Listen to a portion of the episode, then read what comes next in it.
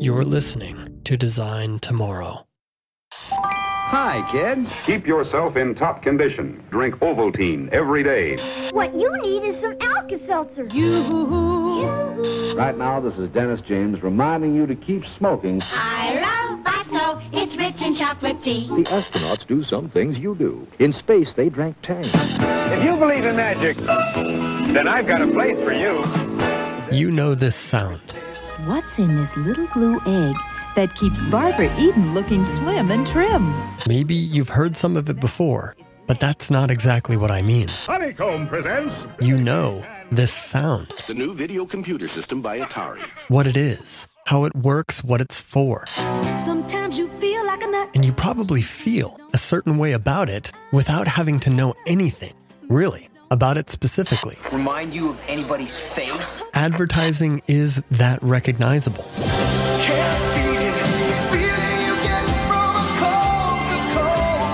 It has a way about it, a form that we can identify immediately. We've been well trained over our lifetimes to spot it right away on the streets we travel, on the pages we read, on the screens we watch, waving, winking, and calling out to us, Pardon me. Would you have any Grey Poupon? and even whispering in our ears when there's nothing to look at. Have you heard the news? Advertising is everywhere, Introducing the Chicken Choice Deal. and so we know it well. Just one taste of Honey Bunches of Oats cereal and you'll love it instantly. I wonder, though, whether that, the brain rewiring power of the ubiquity of advertising, is a good thing for us What you want a good thing for advertising. today. For generations, advertising has clung to cultural experiences. It's something that has defined its existence in relation to other things. The Jetsons. Brought to you by Scotch Brand Magic Mending Tape. In between television programs, in the margins of an article, before the main attraction at a theater. In a world. But that's not really true anymore. Almost two decades into the 21st century, advertising is much bigger and blurrier than that. I've been driving a Lincoln since long before anybody paid me to drive one. I want to ask what role advertising plays in our world today. Didn't do it to make a statement. How does a form of media, always known as an associated form, as something that sips from the attention river flowing to and from other things, how does it function when the complexity of those waterways has exponentially increased? Mom? Dad? Hey, Google, what's on my calendar today? You have one event called House to Yourself. Oh, yeah. Our information sources, whether for entertainment, for reference, or something else, are so many and so varied and so subtly ensconced in our lives today. Alexa, what do you do? I can play music, answer questions, get the news and weather. So, what does it mean for all of it to also carry advertising? Hey Siri, give me a Lyft ride to LAX. Lyft can get you a lift in 60 seconds. Is that something we can really stand? Is that something our minds can handle? You're listening to Design Tomorrow. I'm Chris Butler. Stay tuned. Hey Siri, you're the best. Thanks, Mr. Big, bald, and beautiful. Ah, I love you too.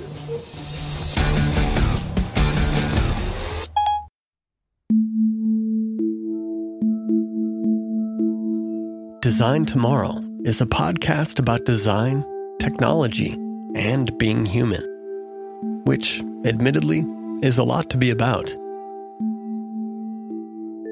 But in all things, we hope to grow in our awareness that what we do and think today can create a better tomorrow.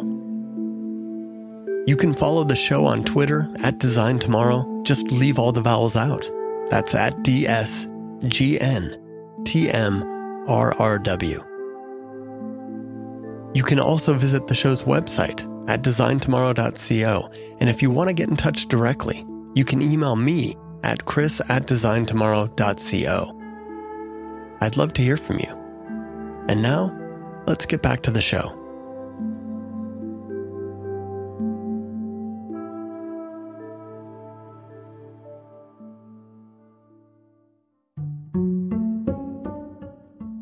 You know, if you were to follow a busy doctor as he makes his daily round of calls, you'd find yourself having a mighty busy time keeping up with him. time out for many men of medicine usually means just long enough to enjoy a cigarette. Advertising is a noisy anachronism. It's a ghost, lingering long past its time, desperately holding on to its past purpose and usefulness, popping up in every corner of its old house, and annoying the people who live there now. People who never really knew and don't care that it's dead. They'd say, go to the light advertising if they cared, but they don't. Instead, they say, get out of my way. Advertising is the royal family, or powdered wigs in English courts, or navy side caps. It's the way because it's the way. Important because it's important. But really, a useless waste of time that looks more and more ridiculous the further away from it you get. Advertising is a plant left untended and overgrown, its branches sprawled out so far from its roots that it will eventually starve itself. Haste the day. All clever metaphors aside, the point is that it wasn't always this way. In the Mad Men days, advertising made more sense than it does now. Practical sense. This is station WJSV. Our next program will come to you at 6 o'clock tomorrow morning. We had fewer sources of discovery, less leisure time, and fewer consumer options to choose from. This is station WABC TV, New York, Channel 7, key station in the ABC television network. Now, speaking for the entire staff, this is Ed Williams wishing you a pleasant good night and inviting you to join us this morning at 5.15 for more outstanding entertainment on Channel 7. In the context in which it was used, advertising was, in many cases, much more straightforward, artful, and novel. Periodicals were probably the most intriguing support for advertising, with magazines offering national and regional advertisers a way to more precisely target a particular interest based demographic spread over greater distances, and newspapers giving local advertisers access to the people next door, morning and evening. Now, radio and television programming was much more limited.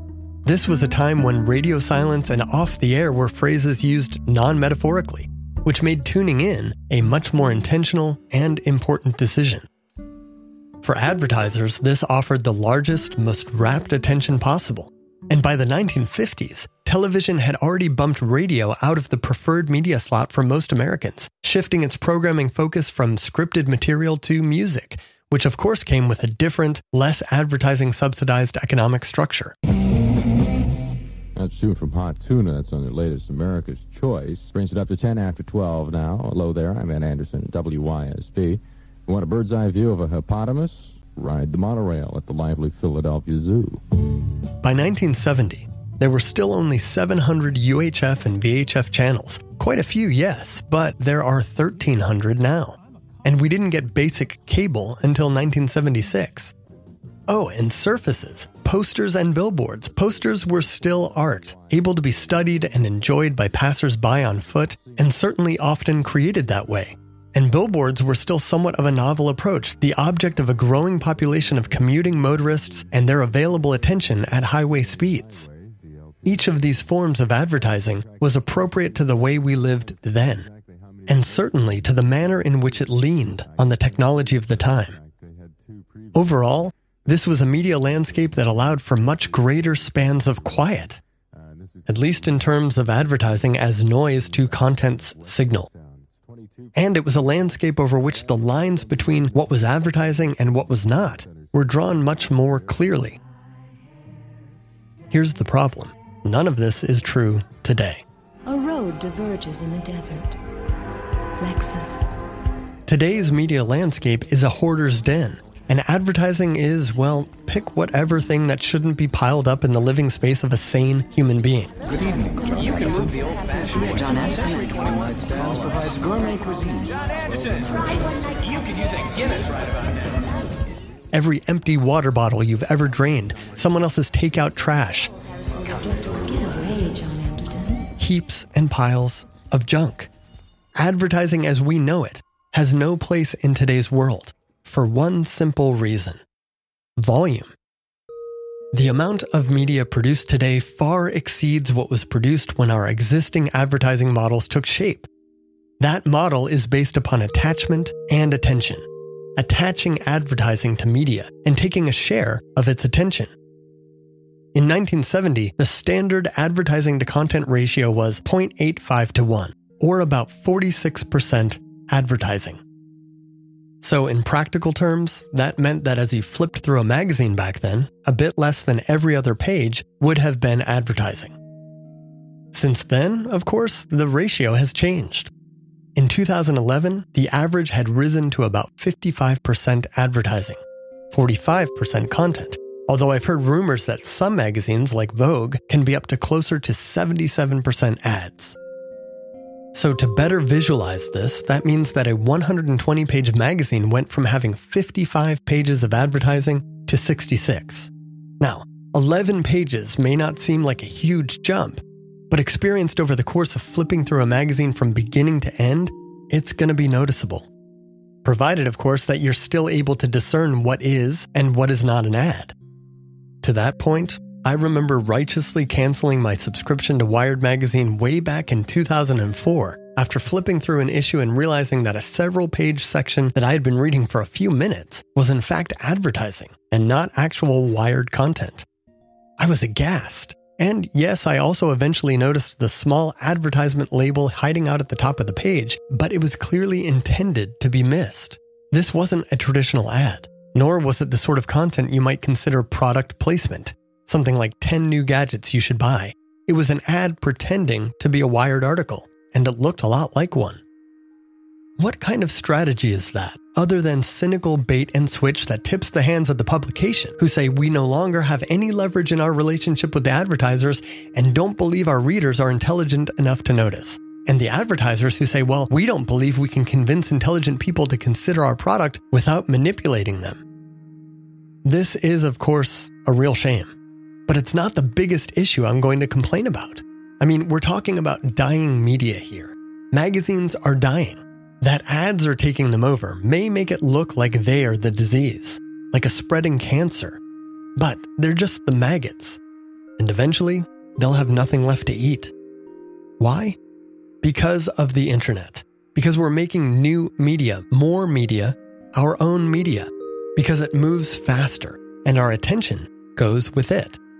Ads want to attach to wherever our attention is, and that's the big problem. Our attention is limited, yet our capacity to produce media, all of which makes some claim on our attention, has far exceeded our capacity to take it in, and its own capacity to support some kind of attached message. That's the irony of our modern technological situation, with more options for attention spend than ever before, and less entropy than ever before, because, after all, every web page, every song, every book, every video, as well as every picture you've ever taken and every bite sized thought you posted to a social network is just a thumb swipe and tap away, there are, of course, more options for advertising than ever before. Now, today's official digital advertising ratios are actually pretty hard to come by, but we can be certain that they're much higher than in print. For example, the number of advertisers on Facebook doubled in just six months last year, but the number of active users did not. So it's simple math. The ratio went up there. And if you're an active Instagrammer, you've probably noticed. But also, you might actually be kind of happy with this arrangement. According to a recent study, 72% of Instagram users reported making a purchase decision after seeing something on Instagram, with the most popular categories being clothing, makeup, shoes, and jewelry. 72%. Now, as of this year, there are an estimated 1 billion active monthly Instagram users, so, some quick math here. That means 720 million people acting on the advertisements that they see in between selfies, plates of food, and snaps of your kids. So, what about the other social networks? Well, back in 2016, Twitter was adding advertisers by a year over year 90% increase. That is a lot. And again, we all know Twitter was not growing its user base by those same kinds of numbers. In fact, in the US, user growth was projected at less than 1% for this year. So while advertisers had some catching up to do, the closer they got to doing that, the higher the advertising to content ratio. See, that's the problem, I think.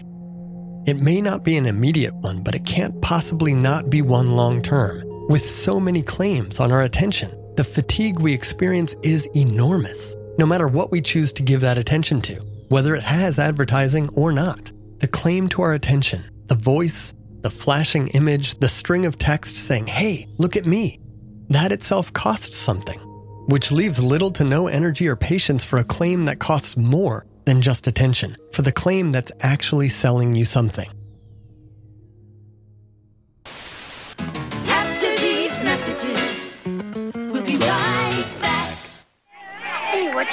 A neat candy bar. Boy, is it crispy. Sounds good. smells peanutty. What do you call it? Years ago, we thought little of sitting through 10 minutes or more of commercials over the course of a 30 minute sitcom. But today, we frenetically click that skip ad button when we can. We mute the player when we can't, or close the tab entirely after one look at a timeline decorated with little yellow gaps and think, no, no, no, no, no. And that's the free video. On Hulu, for example, $5.99 per month gets you access, which is pretty cheap, but not freedom from watching the same ad three or four times over the course of 30 minutes. What are you guys playing? Supposed to be playing Game of War, but this one player keeps kicking my ass.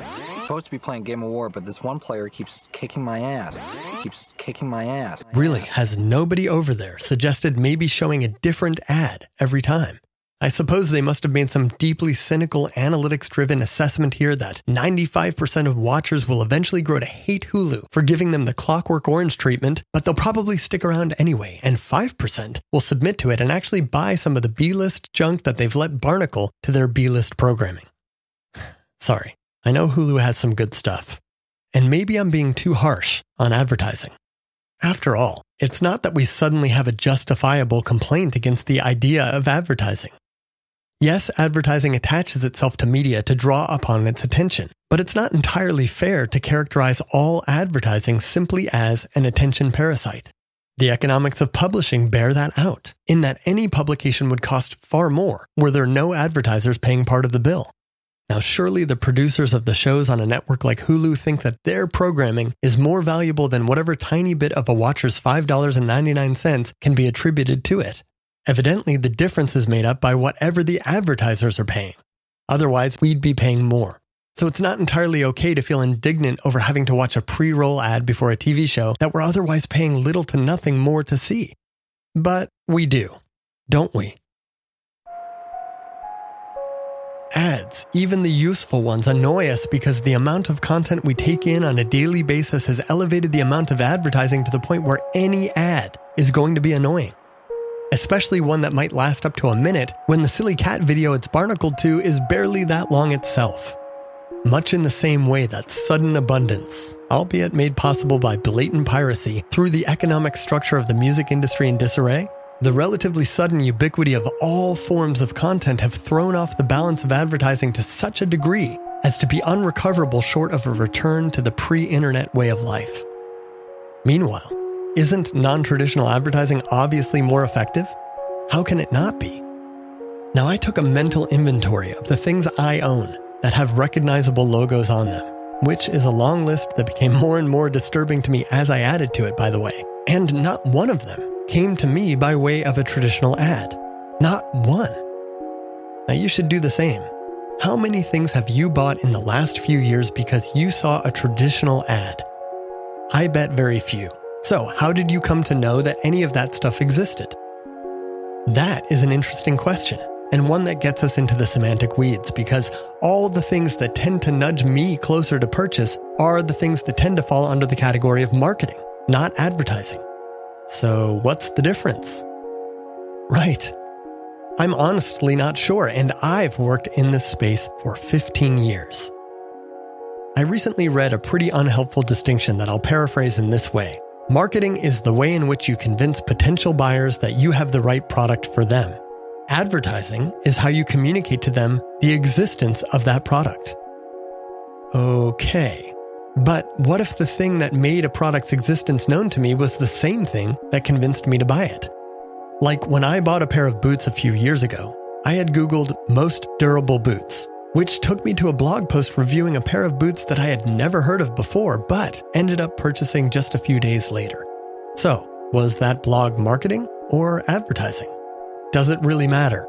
What matters is that the economics of content marketing regardless of whether it's really any different from advertising at this point, remain substantially different from the economics of advertising. Same thing for the UX of content marketing versus the UX of advertising. As a guy who just wanted to buy some boots, the preferred experience is clear, and so I look around and wonder that about most every product. Thank you. Thank you. Thank you. Thank you. Good morning. Thank you. Welcome to the Steve Jobs Theater. Our friends Apple, for example, would you call their big events marketing or advertising? I mean, we don't hear, officially anyway, about their products until these events. But we hear a great deal at these events about how these products will work and why they're the right products for us. Sounds like marketing. Or maybe the distinction just doesn't really exist anymore. I don't know. Now, obviously, I'm as likely to go down the rabbit hole of pedantry as anyone, but this particular debate is just not that interesting to me. So I'm going to stick with the distinction that makes sense in my mind.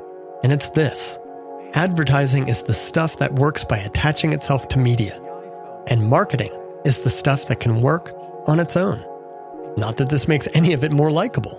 You could be the gloopiest of Augustus Gloops, the biggest glutton in the world. But if I dropped you in a Pacific Ocean of cookies and candies and cakes with no life preserver, I'll bet just a few minutes of treading to keep from drowning in sugar would turn you around.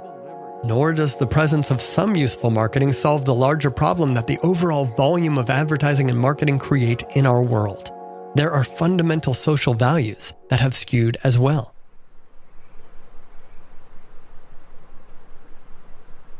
For one thing, we have gone from content being the luxury to quiet being the luxury. Matthew Crawford, writing for the New York Times, puts it well. He says, Attention is a resource. A person only has so much of it.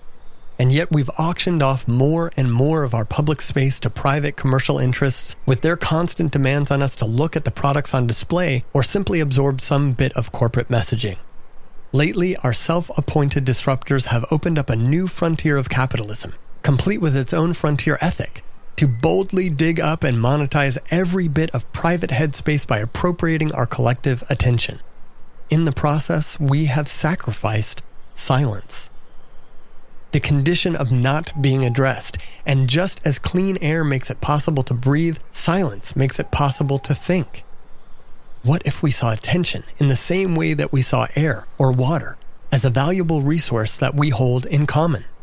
Perhaps if we can envision an attentional commons, then we could figure out how to protect it.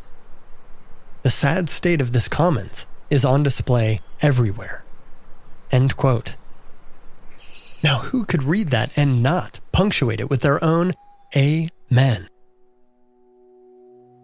Yet, Crawford had to have been aware of the not so subtle irony of these very words being surrounded by four competing demands for a reader's attention, two of which made by the New York Times itself to turn away from this article only three paragraphs in and tumble down the rabbit hole of their archives or their store, and two others from traditional advertisers that somehow still believe that attention can be divided across countless demands, regardless of how utterly irrelevant they might be to the present context. Otherwise, who could possibly account for the random internet diptych of a couple hundred earnest words appealing for silence coupled with an ad for Purina One dog chow the size of an iPhone screen? Good lord, where is the jungle for quiet? Today's Upton Sinclair is probably out there somewhere, tweeting or blogging for a corporation, and any deliverance from their current obscurity would probably come with Google AdSense.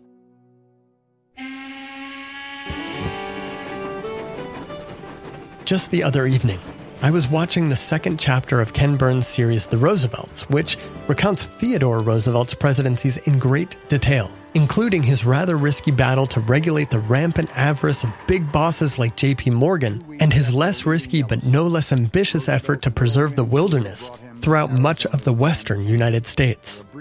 Now, several times through the program, I thought to myself, we need another president like him. Roosevelt had never before seen the Grand Canyon and he was overwhelmed by the vista from the South Rim. And yes, I'm ignoring, at least here, his failings and scruples, of which there were many, and would certainly make him a rather unappealing candidate today. But someone to protect the incorporeal commons.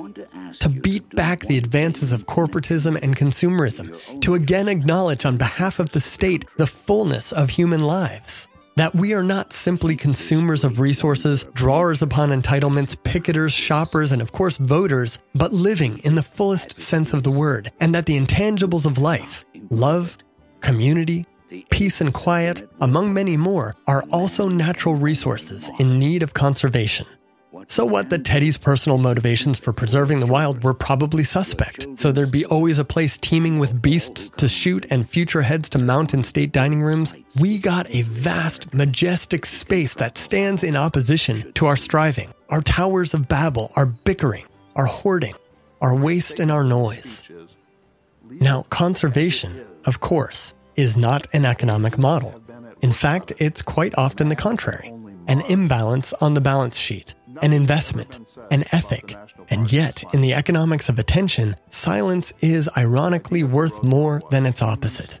You get the podcast for free, but if you want just the podcast as an ad free, you've got to pay for that. You get the too big to regulate audio and video universe of YouTube, in which you can probably watch just about anything for at least some time for free but with pre roll and interruptive ads, or you can pay Apple, Amazon, Google Play, Netflix, or a long list of other providers for the clean version. Untainted by advertising, slicing and dicing into parts, or the degradation of crappy video codecs. Silence premiums aren't just a digital thing. They found their way into the real world too, as again Matthew Crawford goes on to point out. Crawford writes Silence is now offered as a luxury good. In the business class lounge at Charles de Gaulle Airport, I heard only the occasional tinkling of a spoon against china. I saw no advertisements on the walls.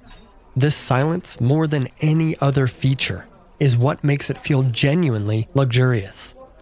When you step inside and the automatic doors whoosh shut behind you, the difference is nearly tactile, like slipping out of haircloth into satin. Your brow unfurrows, your neck muscles relax. After 20 minutes, you no longer feel exhausted. Because we've allowed our attention to be monetized, if you want yours back, you're going to have to pay for it. End quote. Once a friend texted me in response to something similarly powerful, profound, upsetting, and overwhelmingly true. She wrote, Sobs in the presence of truth. So, yeah, that. What's to be done? Do we decouple advertising and content and pay individually for everything? Unlikely. Having so many options for watching television, for example, seems like a good thing as far as variety and choices are concerned. But economically speaking, decabling often ends up just as expensive, if not more, than a cable subscription. Sure, we pay this gross amount to Time Warner Cable when we really just want a small subset of the channels and the programming they're selling. But to gather that stuff on our own by way of Netflix, Amazon Prime, HBO, Hulu, etc., etc., etc., ends up costing the same, if not more. And so, would you pay for every individual blog, podcast, and radio show that you consume? In addition to the TV you watch, would you pay double for every movie ticket? Something like that could be possible. Jaron Lanier has written entire books about that. In both You Are Not a Gadget and the book he published after that one called Who Owns the Future, Lanier discusses a model for media that, as he puts it, offers the liberty of capitalism with the equity of socialism. Here's Lanier himself. The vision I still like that was never explored was the, the original one presented with the very idea of, of connected media, of links and so forth. The guy who invented the idea of the link was uh, Ted Nelson, who is uh, still with us and uh, almost impossible to understand. And it's a shame because I think his original idea was really the best idea. Before the web was born, uh, even before the internet was first turned on in its little tiny baby steps, he had been conceiving of something very much like the web. And uh, the way he saw it is everybody would have access to everything, but there would be little micropayments flowing around constantly. So if somebody derived something from, from your work, they would be able to figure out it was really you. So nothing would be anonymous, and little pennies would flow to you, and more and more people would find a way to make a living uh, from creativity.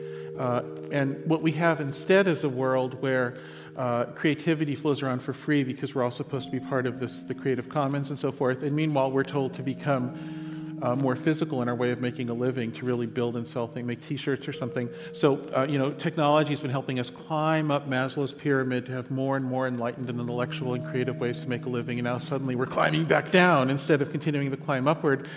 And I think it's a terrible wrong turn. And so Ted's original idea of sort of just a universal micropayment with attribution, I think is a beautiful notion. And so then everything would be accessible, but it would and it wouldn't be free, but it would be affordable. What's interesting to me about how Jaron Lanier frames the value of a micropayment system is that he doesn't mention advertising at all. His point is that the economics that govern creative output are harmful to the essence of creativity. That creativity largely goes unacknowledged because economic structures bury the bulk of it while elevating a few voices and ideas here and there and making them ubiquitous. That means that if you and I want to put an idea or a creation out there into the same world in which Disney exists, we have to hustle and scrape by, often losing money just in the effort to expose our work. Forget getting paid for it.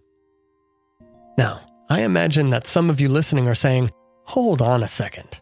That's not exactly how it works. There is a path for independent creators to get their work out there. It's called advertising. You put yourself out there on YouTube, for example, enable ads, and as more people see your stuff, you get a cut of whatever the advertisers pay Google. Well, sure, you get a cut.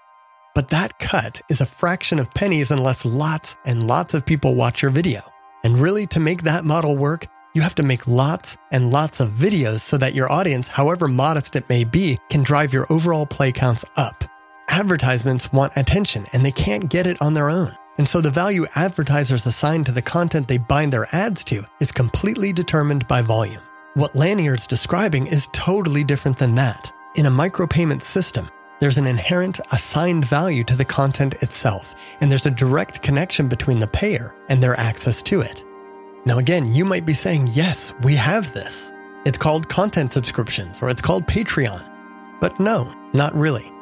A fully supported web of connection, the likes of which Lanier describes, ensures payment for access even on the smallest scale, such that the payments themselves can be trivial, but the overall financial benefit to all creators can be substantial. A rising tide lifts all boats, as it were. Content subscriptions and digital patronage systems are a step toward that, but they are structured with old fashioned ratios in mind. Patronage comes from a time when there were fewer artists than non artists and fewer benefactors than artists which also meant that there was less content operating as an economic and cultural force. Back then, the vast majority of content, and I put that in air quotes, was freely exchanged, shared through stories, songs, and games owned by no one. Back then. Whether the future is a digitally enabled utopia of informational exchange supported by an almost invisible flow of micropayments or an attention depression, of finally running up against the limits of our attention, which further consolidates the monetized voices of our culture? I don't know.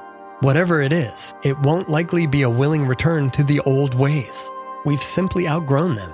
Literally, we are too many to manage our resources, tangible and intangible alike, the way we once did.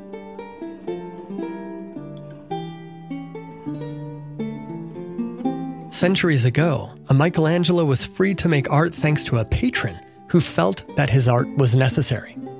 It was an extremely acute form of trickle down economics where the overflow of a very localized tide raises some boats. And yet, the historical weight of it was so profound that today, we all know Michelangelo. Today, we realize that for every Michelangelo fortunate enough back then to win the patronage lottery, there were likely dozens more unseen unheard, and unknown to us. Today's technology promises us otherwise that everyone can be seen, can be heard, and can be known, but we know the price. It's being seen, heard, and known at the pleasure of someone else. Patronage can't make that happen for everyone, nor can advertising. Nor can we, at the dollar's end of those structures, be the patrons for every creator or the eyeballs for every ad. We're at the far end of scale where the ratios break down, where the numbers boggle the mind, where the time runs out. If you're a maker, an advertiser, or just a consumer, what I can say to you is the same. Reset your expectations. For everything you might measure, all the how muches and the how manys you track and count towards fame and fortune, and if you're a maker who makes advertisements, a special plea stop and think, realistically, about how many of what you make will fight their way through the seas of noise to reach the awareness of one person in one day. And think of that person. You have been that person. Even just one moment of reality induced empathy experienced by all of us who ask of one another's attention could be enough to change the world for the better.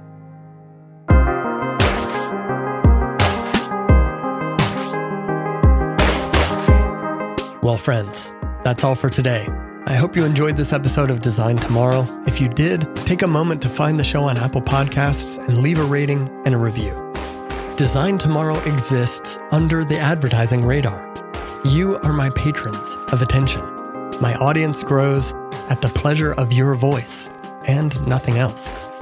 Last week, my brother texted me after listening to the last episode of the podcast and said that it was refreshing to finally hear some positivity about technology. Now, he was kind of joking.